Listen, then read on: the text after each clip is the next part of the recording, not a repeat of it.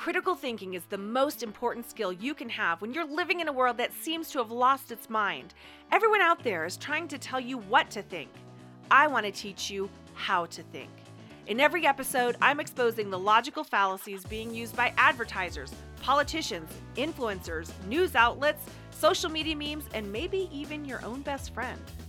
Warning listening to this podcast will cause you to see bad thinking everywhere.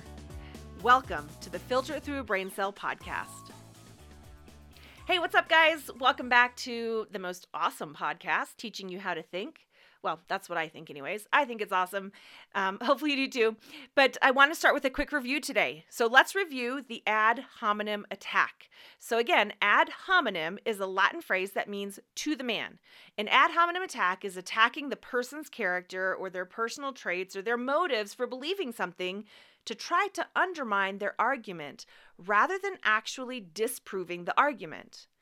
The question that you need to ask yourself if you think you see an ad hominem attack being committed is this Is it really true that this character trait discredits or even has anything to do with the argument this person is making?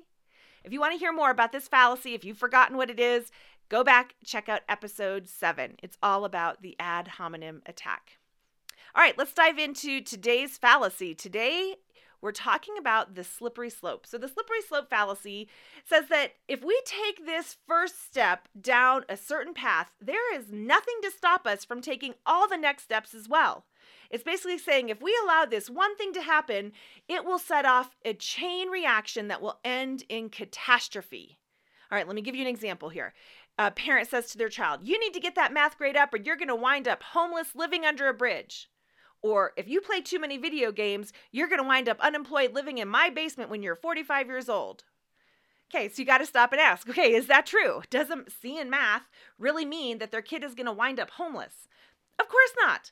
Maybe they had a bad semester, or maybe they really love and excel at writing and music and they're just not mathematically inclined and instead will go on to have a great career as a book editor. I don't know.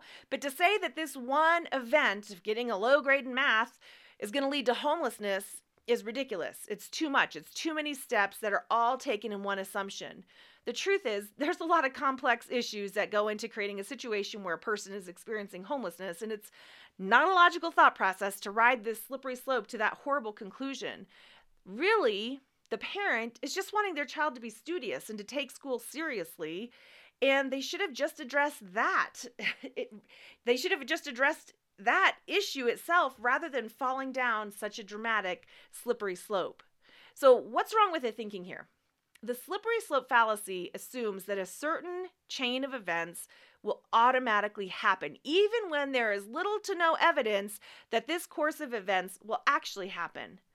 This argument says that just taking one small step will lead to a major and even a ridiculous outcome. Have you ever read the books uh, from the series written by Laura Numeroff called If You Give a Mouse a Cookie or If You Give a Moose a Muffin? These cute, fun children books are great examples of slippery slopes. If you do this one thing, it sets off this whole inevitable cascade of events that results in a certain outcome. All right, here's another example of a slippery slope. If you don't brush your teeth before bed, all your teeth are going to fall out of your head. Okay, really? Is that the inevitable progression of not brushing your teeth one night before bed? Are there not lots of steps along the way that could and most likely would prevent that horrible outcome from happening? Yes, of course they are. So the assumption there is that the first step is equal to all the other steps that's going to happen to get to this horrible outcome, when that is not really the case. Now, can there be truth to a slippery slope argument? Yes, there absolutely can. If we look back at history, we can see a pattern of events that have led to horrible outcomes. Just look at Hitler and World War II. There was a whole series of events that led to the horror that was the Holocaust. And it is not a fallacy to look back and learn from it and say, okay, these were the steps that happened. And if we start to see these steps again, we should say, hey, we don't want to go there again because this did. We have proof that this led up to a horrible outcome. There is actual evidence. it becomes a fallacy when there's no evidence to back up the assumption that this one small step will eventually lead to massive consequences at the end. So that's the difference between learning from history and recognizing patterns versus committing the slippery slope fallacy. So here's the question to ask yourself to determine if you're facing a slippery slope fallacy. Is it really true that this outcome is inevitable? And is there any proof that this one step will lead to that terrible outcome? Okay, let me repeat that again.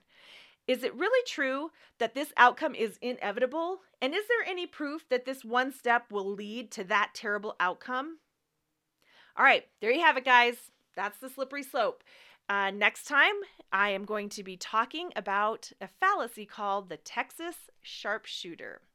Remember, when you learn how to think, you will no longer fall prey to those who are trying to tell you what they want you to think. And it all starts with asking one simple question Is that really true? I would love to hear from you. Do you have questions about fallacies and cognitive biases? Are you now starting to see and hear them everywhere around you too? Well, send them in. They just might get featured on the podcast. You can email them to me at think at filteritthroughabraincell.com or you can connect with me on Instagram at filter it through a.